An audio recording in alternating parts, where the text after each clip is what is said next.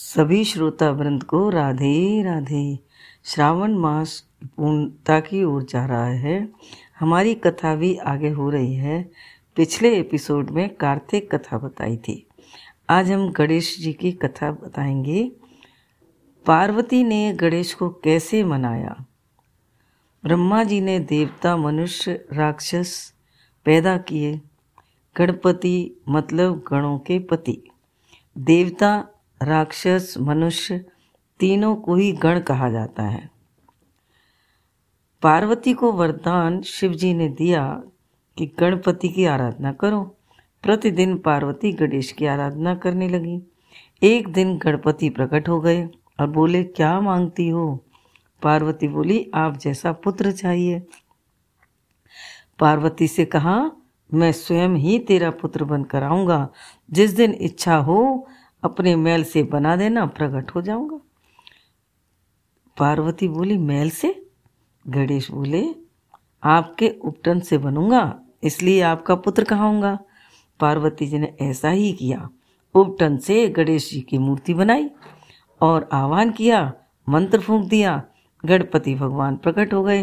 बोलो, गणपति भगवान की जय। सारे देवता दर्शन करने आए शनि देव नहीं आए। पार्वती को बुरा लगा। शनिदेव ने कहा, मुझे काय को दिखाती हो? मेरे देखते ही साढ़े सात ही लग जाएगी। पार्वती नहीं नहीं माना। शनिदेव ने जैसे ही देखा, गणपति का मुँह काला हो गया। माता ने एक दिन गणपति को पहरे पर बिठा दिया और कहा कि जब तक मैं न कहूँ, तब तक किसी को मत आने देना। भोलेनाथ आए, उनको अंदर नहीं जाने दिया गणपति ने।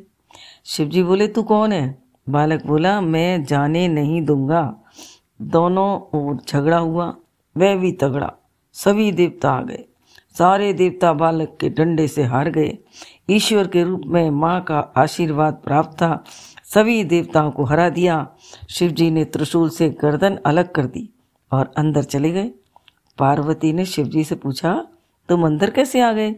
शिव जी ने कहा, दरवाजे पर कौन काला सा बालक था?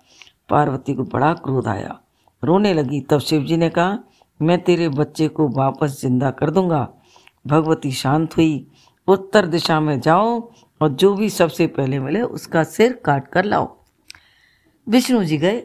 हाथी का बालक मिला। उसका सिर काट कर ले आए।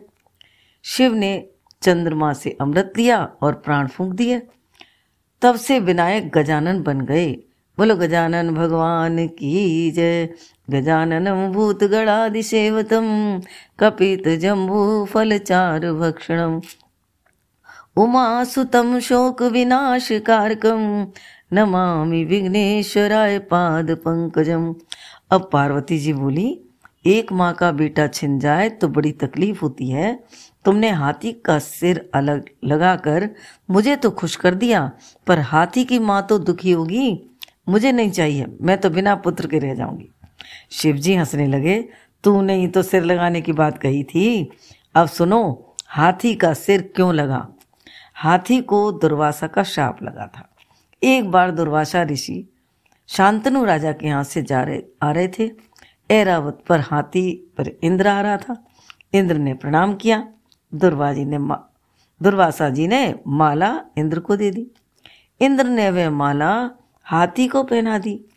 हाथी वह माला पहन ली और सिर हिलाकर नीचे डाल के कुचल डाली।